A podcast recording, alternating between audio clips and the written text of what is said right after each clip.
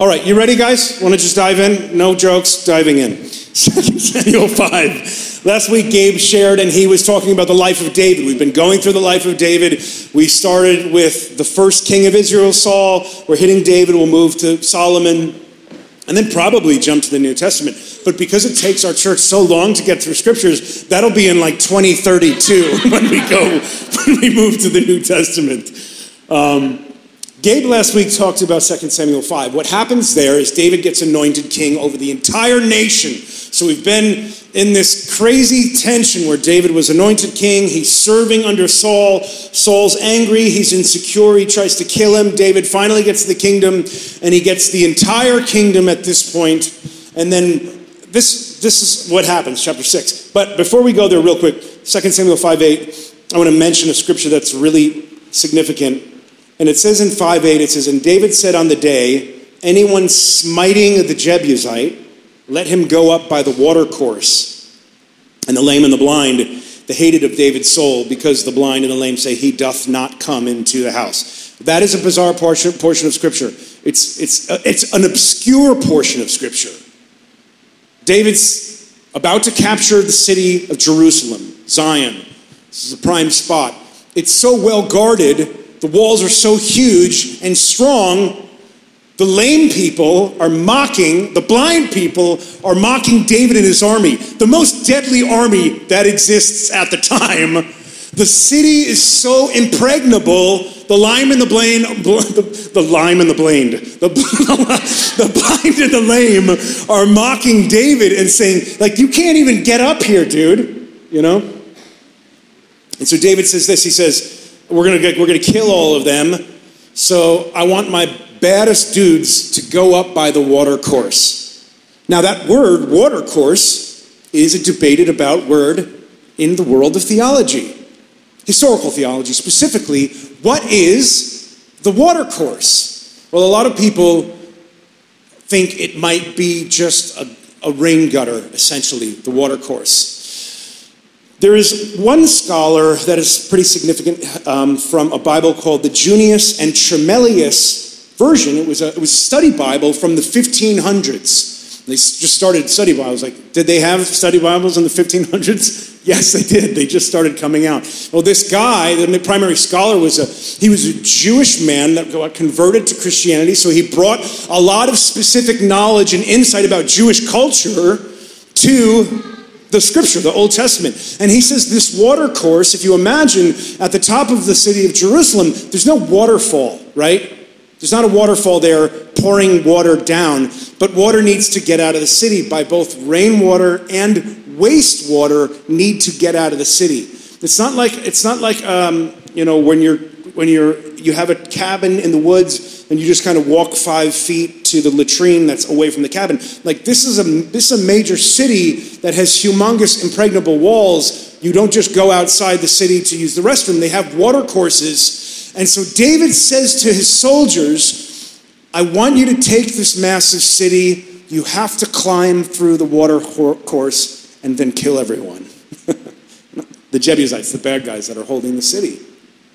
It's a phenomenal picture. It's one of my favorite pictures in the Old Testament because God has things for his children to rule and reign in, and most of us don't like to get dirty. We don't like to be humbled. We don't want to go through the water course. It's one of the descriptions says it's like there's only about 4 inches of breathing room when your head is climbing through the water course. There's enough room for your body, and then on top about 4 inches, which is about this far, to even breathe. You know, the proverb says this. It says, it's harder to win a brother offended than a strong city, an impregnable fortress. But if you are humble, if you lower yourself, if you go the way of the water course, you can even destroy the walls around a strong city. You can even win back a brother offended if you are willing to humble yourself. It's one picture. The other picture, I just think there's treasure that God has for the children of God, and most of us want to be like proper and pristine and not get in fights and not get messy. Treasure goes to the people that are willing to get messy. Treasure goes to the people that are willing to go through the water course. And this is an incredible picture. And it's a picture of Christ. Hebrews chapter 12, verse 1 and 2. Since we are surrounded by such a great cloud of witnesses, let us throw off every encumbrance and the sin that so easily entangles us. And let us run with endurance the race set out for us. Verse 2. Let us fix our eyes on Jesus, the author and finisher of our faith, who for the joy set before him, the city, the impregnable city, Zion, the crown jewel, right?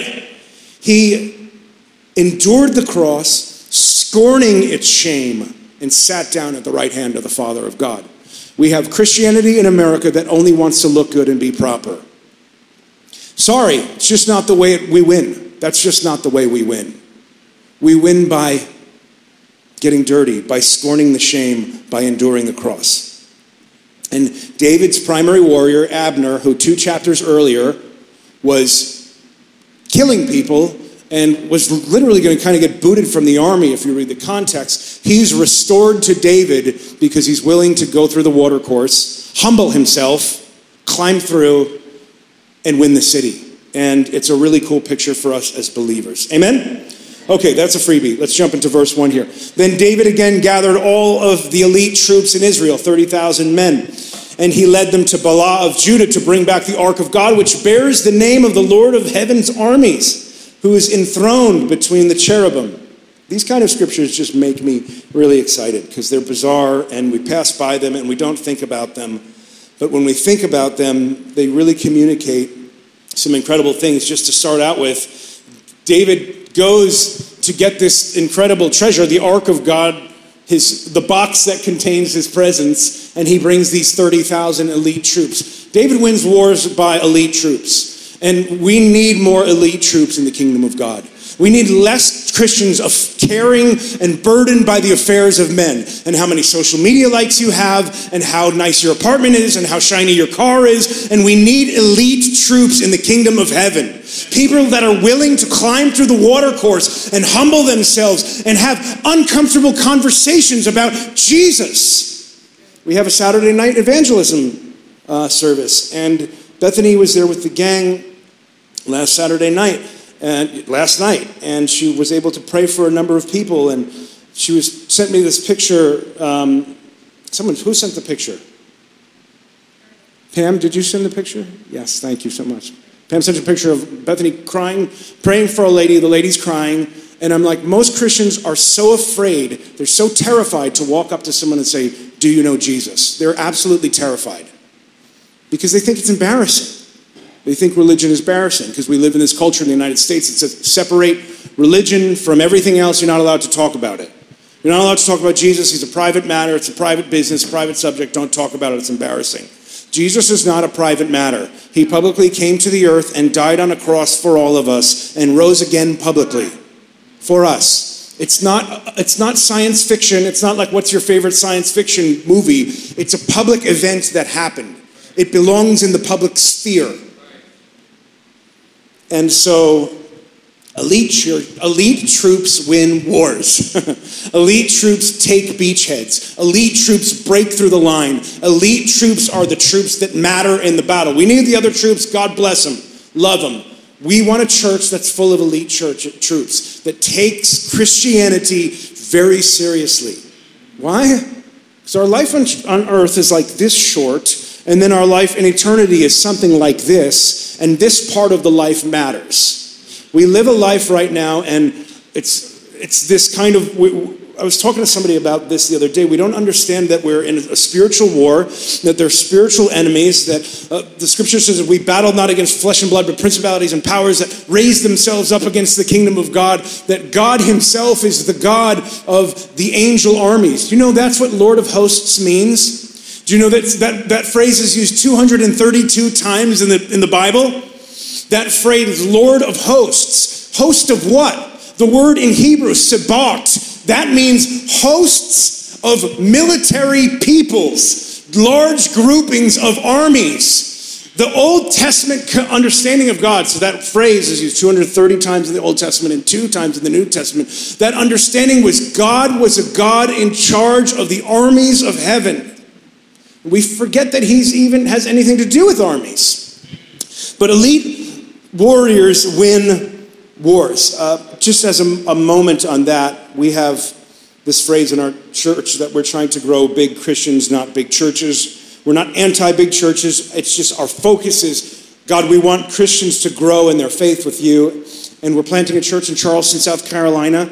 I think so far we've raised about $50,000 for the church plant in South Carolina. Isn't that incredible? Absolutely amazing. And by raise, I mean people have sown that amount into that church, other churches and specific individuals. So thank you for sowing, church. If you know anybody in Charleston, please let us know. We want to connect them to our Charleston campus. Okay, verse 2. He led them to Bala of Judah to bring back... Sorry, here it is. To bring back the Ark of God, which bears the name of the Lord of Heaven's armies, who is enthroned between the cherubim. Okay, what is the Ark of the Covenant? We all remember in Indiana Jones, it's the box that melts the face of the guy, right? And we're all scarred as children watching that, like hiding behind the couch, peeking, hiding back. The Ark of the Covenant is such a bizarre phrase we talk about in the church. It's a box. Really, it's what it is. The Ark of the Covenant is a box. Really, a chest is the best way to understand it. It's a chest that carries in it really important God stuff. And it's the place where God comes on the top of, and in the Old Testament, he meets with the people of Israel. The high priest specifically once a year. Let's read it here in Hebrews chapter 9, verse 1. Now the first covenant had regulations for worship and also an earthly sanctuary. Sanctuary is just like a building. In that time, it was a tent. A tabernacle was set up in its first room. There was a lampstand and a table with its consecrated bread. This room was called the Holy Place. Behind the second curtain in this big tent was a room called the Most Holy Place, which had the golden altar of incense and the gold-covered Ark of the Covenant, golden-covered box. This ark contained three things. One, a gold jar of manna. Two, Aaron's staff that had budded.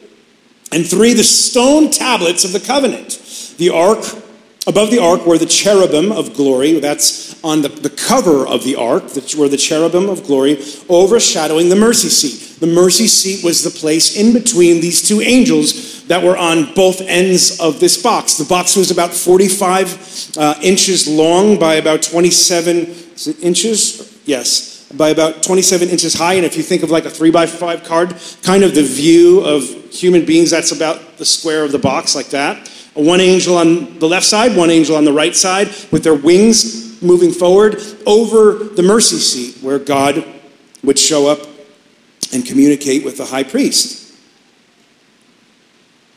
So this is a wild thing, because David, he defeats the bad guys. He gets anointed as king, and he's like, this is the first thing I'm going to do. I'm going to bring the presence of God, the Ark of the Covenant, I'm going to bring it into the high city, the governing city of this nation. I'm bringing the presence of God, this box, I want it to be established in my rule, in my reign, in my life. I want it to have centrality. It's the most important thing he does. Right? There's active wars. He quells those kind of active wars. He's anointed king. First act of David, bring the presence of God centrally into my life and the life of all of Israel. This is not just some kind of accident. This is a symbolic act that David is saying, we're bringing the presence of God back. We're bringing the voice of God back. We're being a nation that again cares mostly about pleasing God and him being central in our lives. It's an incredible picture. And so he does this by getting the Ark of the Covenant. Now in the Ark of the Covenant, there are these three things. There is manna. There's a jar containing manna. It's a gold jar containing manna. There's a staff that has budded, which is really bizarre. And there's a set of stone tablets, the law that Moses brought down to the people. And what does this look like? This looks like in the Ark of the Covenant, where God comes and rests On top of, there are these three essential elements in the life of every church and every believer that God comes and sets and rests up on top of. The first one is the manna. That's the first thing.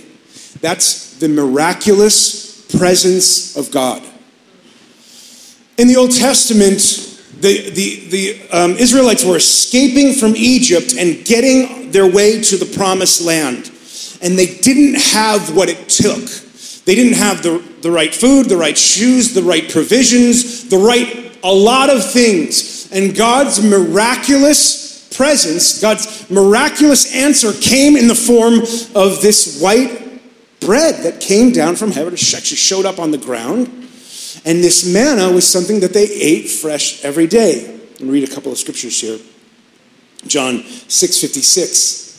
Those who eat my flesh and drink my blood have eternal life, and I will raise them up on the last day. For my flesh is true food, and my blood is true drink. And those who eat my flesh and drink my blood abide in me, and I in them. The New Testament tells us that the body of Jesus is our manna. It is the miraculous presence of God, his miracle working power. The miracles and life of God are essential in the life of the believer. And oftentimes we can see, if you're looking at a believer just kind of on an analytic perspective, how are they doing in their life with God? They often miss one of these three elements, and it's detrimental to living a life in the presence of God. And often, one of those things is the miraculous power of God. The spirit life of God. The miracles of God. That includes the body and the blood of Jesus. The presence of God in your life. The actual living presence of God. Not this fake religious idea, but actually the presence of Jesus alive in your life. One of the ways we have that experience is by coming into church and receiving communion and saying, God, I forgive me my sins, bring your presence into my life. I receive your body. I become joined with you. Bring the pulsing, living life of the kingdom of heaven into my life. Not just this form, not just like, get on your knees and I put this thing on your tongue and however people do it, that's not the point. The point is the living presence of God alive in your life. The second thing was the staff that represents the leadership of God. And it's a really weird staff. It's a staff that has leaves that grew out of it and almonds that grew on the branches. And in the story, in Numbers chapter 16, there was an uprising against Moses and the voice of God. It was called Korah's Rebellion. And Korah and some of his buddies came together and they said to Moses this phrase. They said, look, I know you think you can hear from God, but just in a little FYI, we can all hear from God, pal. There's a phrase they use. We can all hear from God, not just you. And it was actually because of Moses adhering to God's law. It offended the people, and they were like, you know what? You're not the only one that hears from God. We do too. And their spirit of offense began to sow division. And if you know the story, Moses says, okay, like we'll see who God likes more, you or us. You guys stand way over there. We'll stand over here. Then the earth opens up and swallows Korah and his gang. And the picture is incredible. Those who sow division reap division in their own life. Those who sow division, the earth actually divides underneath them and consumes them. It is one of the clearest symbols in the body in the Bible that these guys that were sowing division in the nation of Israel, the earth divides underneath them and eats them. And then the other leaders are like, okay, so we're nervous now. The earth is eating people. Now we're nervous. What's going on here, God? And so Moses is like, I want to prove to you that this is not just my voice, that I'm not just being some kind of like over-intense tyrant of a leader. So get your staffs, each leader of each tribe, get your staff and write your name on it. They carved their names on the staff. And they put their staffs overnight before the presence of God, and the next day they come back, and the staff of Aaron, who Moses had called into Levitical leadership, Aaron is the head of the tribe of Levi, his staff grows leaves and almonds. It's like such a crazy picture. Like, who could imagine such a thing? That a dead stick, a dead staff that you've been leaning on for years, that you know that you beat away the wolves with, that you know you use to massage your back every once in a while if you get a crink in your back. Like that old dead thing, there's life inside of it, and God ordains it as such. There's these three elements that we're talking about. One is the active presence of Jesus in your life, the manna. The second is godly ordained leadership in your life. It's something that you lean on. It's something that when you're on a slippery path that you get something to lean onto. It's that if there are wolves coming, they help you beat it away out of your life. It's the staff represents godly leadership in the life of the believer. And if you're living life on your own outside of a church community, it's very hard to have godly leadership in your life. And the general rule is if you're living life on your own and you think you have all the answers, you're generally just a rebel. You're generally just kind of Korah's Rebellion version 2 New Testament covenant, right? And guess what? God put this person in your life not to rule over you. You notice Moses didn't say, hey, everybody get your hat and throw your hat in the ring. It was a staff. A staff is something that you lean on during hard times. That's what godly leaders are there for. They're there to help direct you and support you and hold you up. They're also at times there to correct. That's something a shepherd's staff was for. To correct, to whack wolves, to beat them. That's something we do at our church. Not all the time, but I do like to beat wolves when I get the chance to do so. The crazy thing about the whole picture of the staff is that it doesn't make sense. It's a dead stick, but it grows life.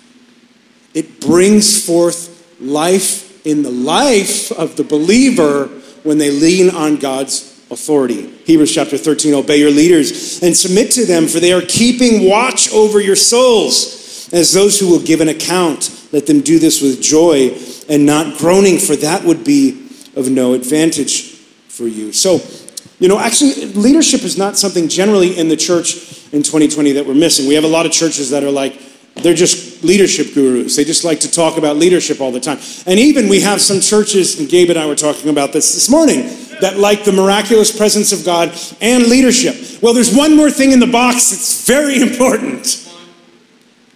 It's the law. It's the tablets of stone. These three things, when rightly integrated into the life of the believer, establish the presence of God in your life. We have a church that's generally, in America, been afraid to talk about the law. Because we get confused in the New Testament. It's like, aren't we done with the law? Yes, we're done with the ceremonial law. And we're done with the civil law. Definitely. No more killing any cows for fun, please, right? No more killing chickens and bringing them to our church. They do that downstairs in the Buddhist church. We don't do this here at our church. I don't think they do that. They might. They probably do. We're done with the ceremonial law. We're done with the civil law. We are not done with the moral law.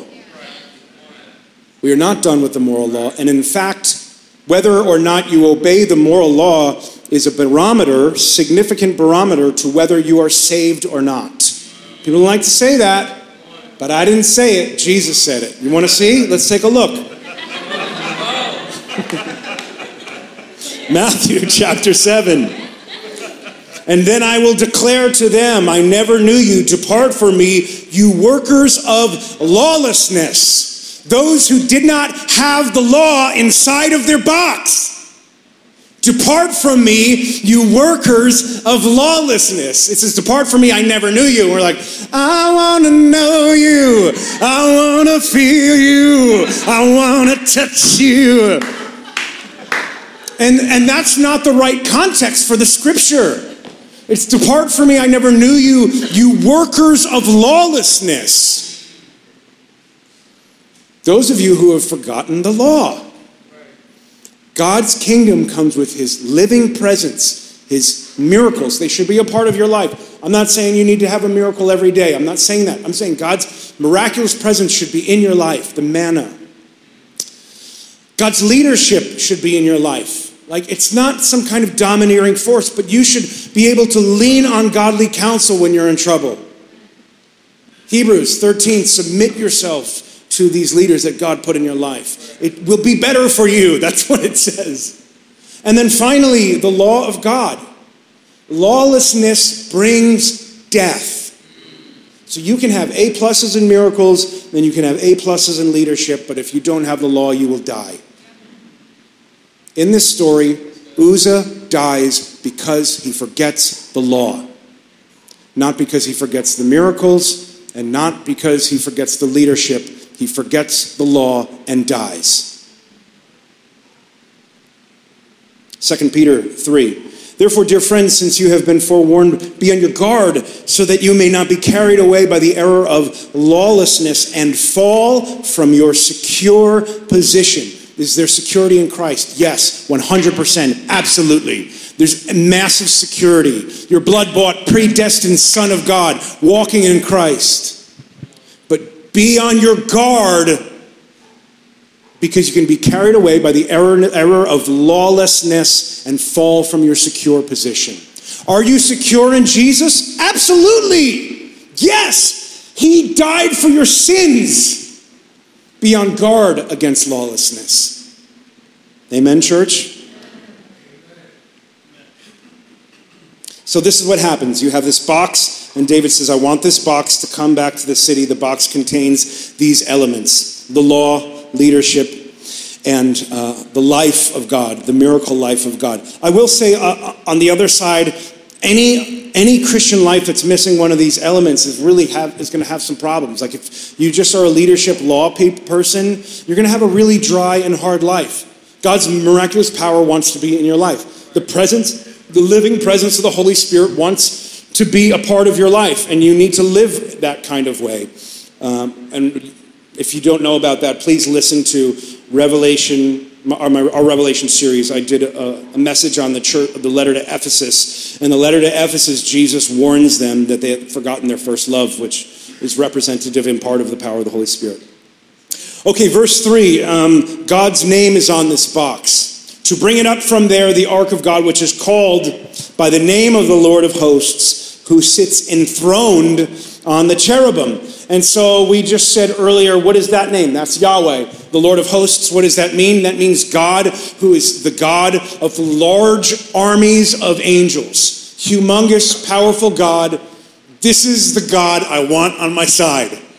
This is God that I want to live with me. This is God I want in my city, in my home, right? In my nation. This is the kind of God I want. That his living presence is there, that I can lean on him for leadership, that his law is in my heart. I want this God with me.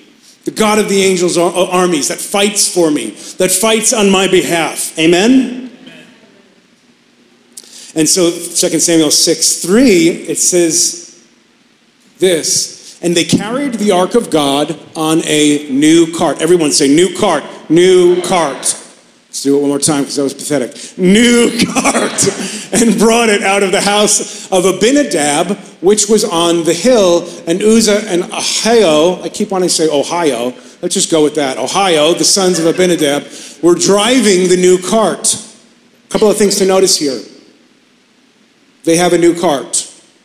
2. It comes out of the house of Abinadab. The ark had been there for 20 years. 3, Uzzah and Ahio are the sons of Abinadab. They're very familiar with the ark. They've been living with it for the last 20 years. They're not treating it the right way. This is one of the most fun portions of all of Scripture. When God kills one of the priests.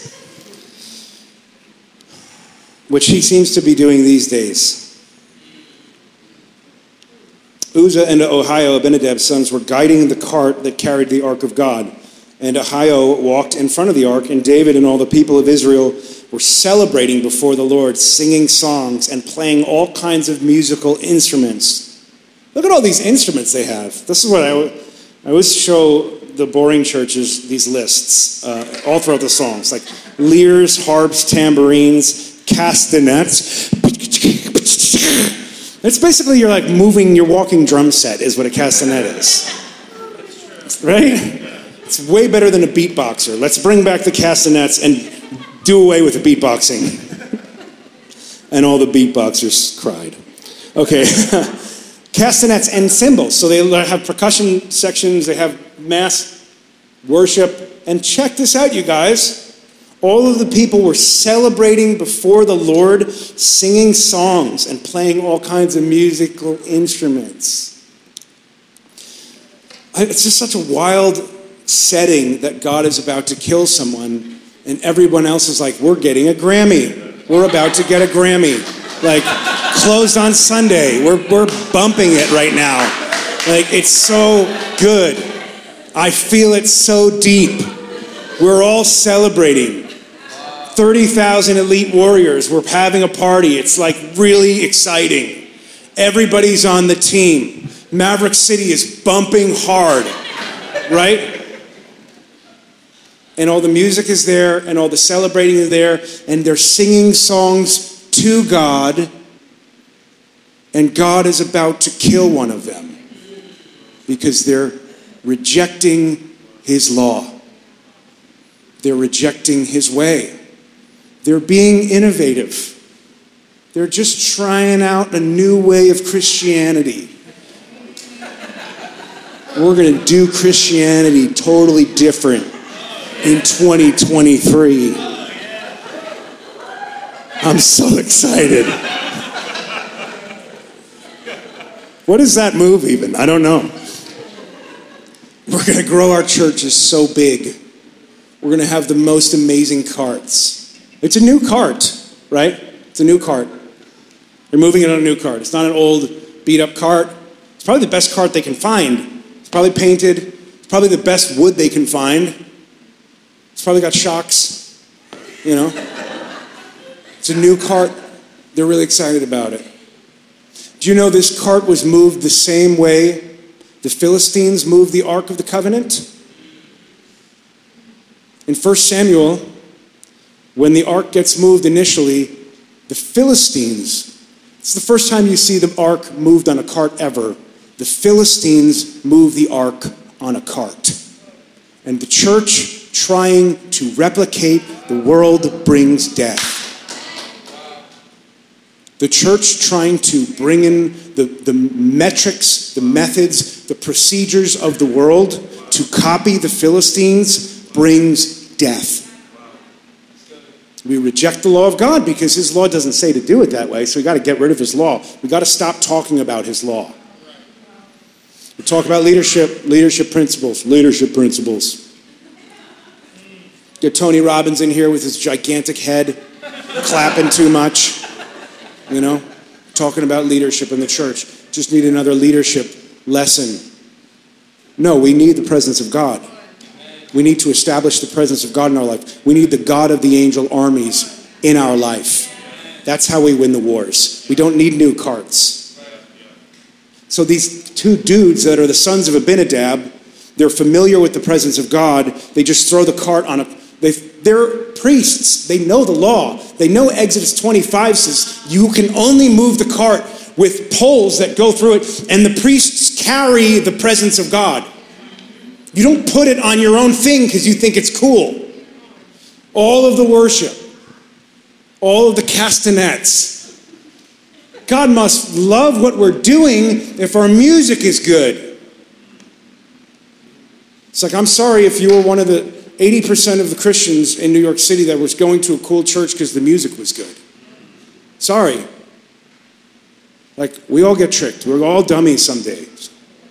I've been a dummy. I've been like, that music's great. And then that person rejects the law of God, the way of God. And that brings death.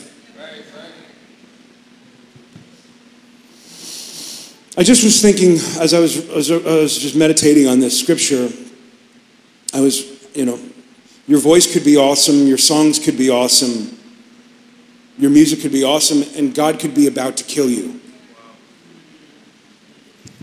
Like you can have K-Love just slamming in your car, slamming, but you're rejecting the law of God and the way of God.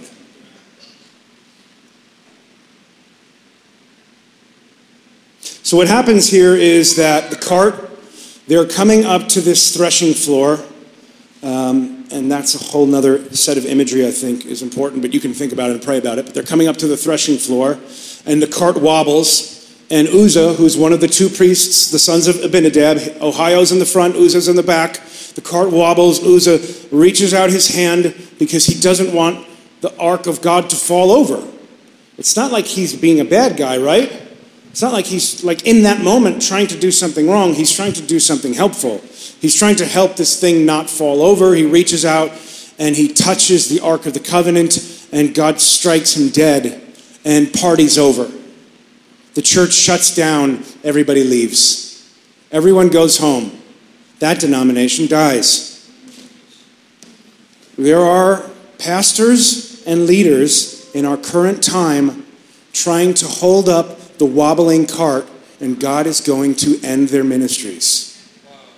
Because we've been doing it wrong, friends.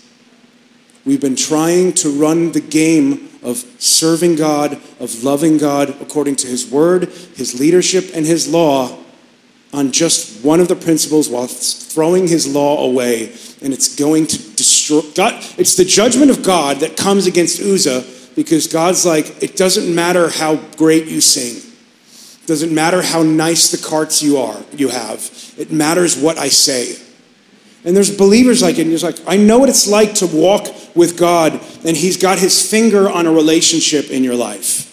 He's got His finger on substance that you're abusing. He's got His finger on something that you know you need to correct, and you're like, you know what, I'm just going to turn up the worship music a little louder. Just hope that I can get by. And the cart is wobbling. The cart is wobbling back and forth.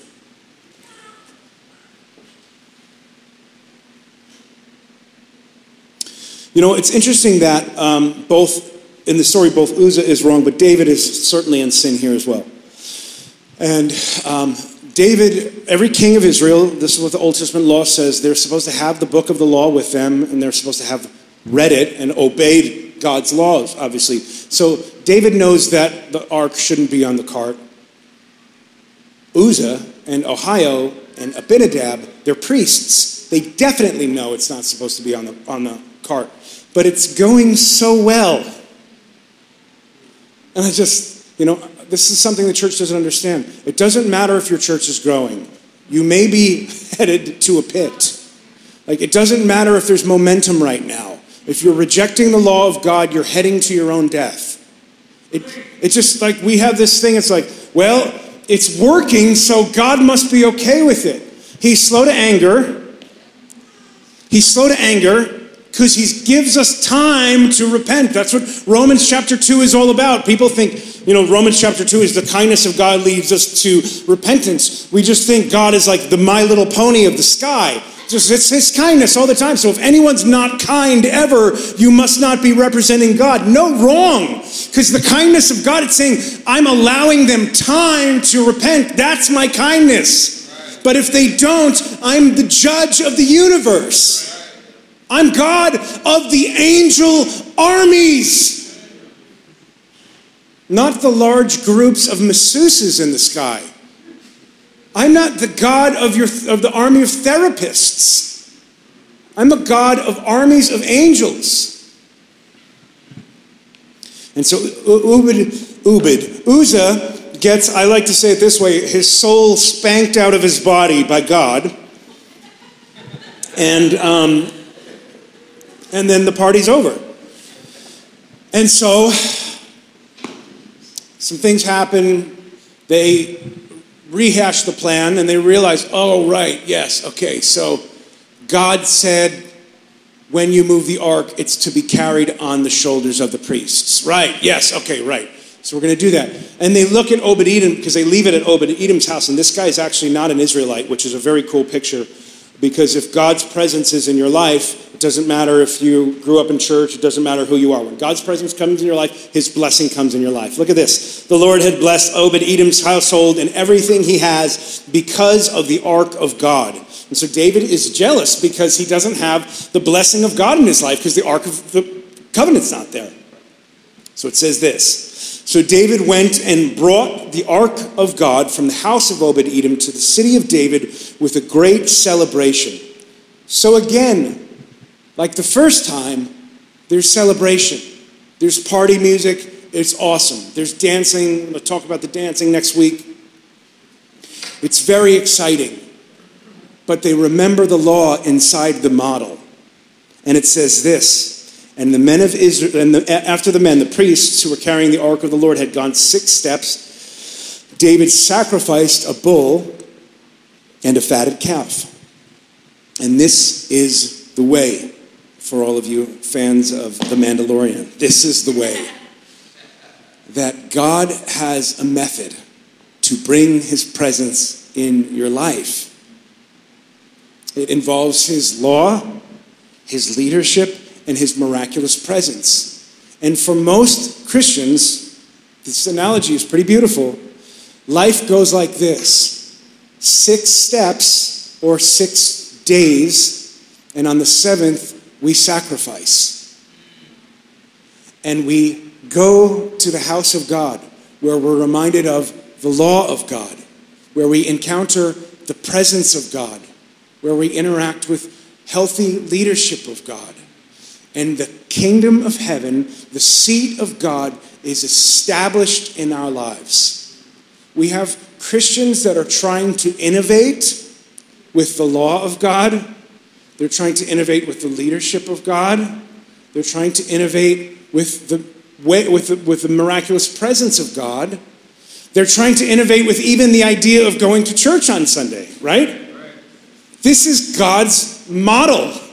6 days you walk, on the 7th day you sacrifice. And the kingdom of God and the presence of God is established in the Zion of your life.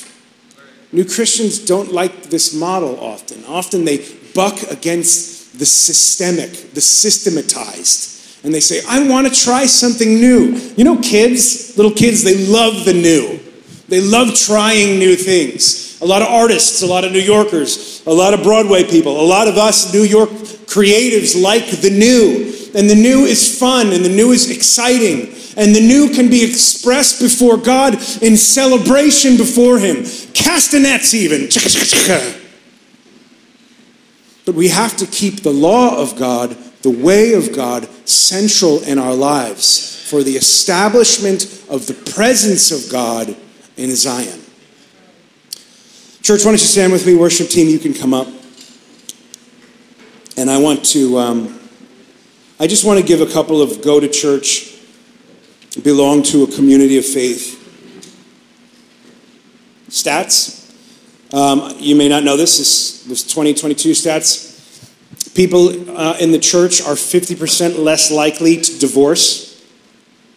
Regular church attenders, if they're female, they're 68% less likely to abuse substance, about 35% for men to abuse substance. Happiness quotient, more happy, more fulfilled. Christians are about 43% much happier or much more fulfilled in life than non-churchgoers. It's only about 20%. Isn't that crazy? Like, hey, 20% bump in happiness. No brainer. Church attendance. Right now in the United States, it's gone below 50% for the first time in the history of our nation. From 1941, where it was about 75%, bumped between, it's about 70 and 75%, between 37 and 45, it was somewhere in that range. And now in the United States, church attendance is 40% or so, or below that. It's probably practically it's below that. And in the United States, we've never had such an insane state of the world where boys don't know if they're girls and girls don't know if they're boys. People don't even like the idea of children anymore. We're anti-life as a culture. We're anti-God. And you just wonder, like, maybe going to church 30% less. Maybe this really basic system that God established, that we go 6 steps and then we stop at the 7th to sacrifice, to be reminded of the law, to have the presence of God in our life, for his miraculous power to touch us, to be around leaders that love us. Maybe this was God's idea. Maybe this is really good. Maybe this actually makes us happier. Maybe this is really beneficial for the people of God. I want to do stuff not just in a reactionary sense, not just because it's innovative, not only because it makes me happier and less likely to be a crackhead. I want to do it because it's God's way. And he knows me more than I know myself. He knit me and formed me when I was in my mother's womb. He knew my every day moving forward. If you don't know a Jesus that's like that, if you don't know a God who loves you that much and you're here today for the first time, you're like, David, I've never heard of that kind of God. A God of armies of angels that would be for me, that has a plan for my life and a purpose for me. If you don't know that God today and you want me to pray for you, I'd love to do so. This is not like a prayer that is going to necessarily fix your entire universe. I like to pray for people and say, Lord, I ask your spirit to grab a hold of that person and suck them like a tractor beam into heaven, into the plan and purposes of God, into an active living life with the kingdom of heaven. Like, God is real. He's here right now. Where 2 or more are gathered in his name, he's there in our midst. And he wants to be in your life. If you're saved or unsaved, and if you're saying, David, I want you to pray the tractor beam prayer, raise your hand with me right now and I want to pray with you. Yep, anyone else? Who else? Raise your hand. Thank you. Yes, yes, thank you, yes. Okay, come on, close your eyes and raise your hands with me if you want that. God, I ask right now in the name of Jesus to grab a hold of these hearts here, Lord. God, that you love and that you made, that you know, that you knit and formed in the womb of their mother, God. That you have a plan and a purpose, Lord God. They're not alone, God, but you're with them, Lord. I ask that you pull them towards your kingdom. I thank you for Jesus and his blood and his sacrifice that makes a way to the very throne of God. That we can approach the throne of grace with confidence, knowing that there's a sacrifice on our behalf. We thank you for your love, Jesus. We thank you for your life. We thank you for your presence. We thank you for your law. We thank you for your leadership. Amen.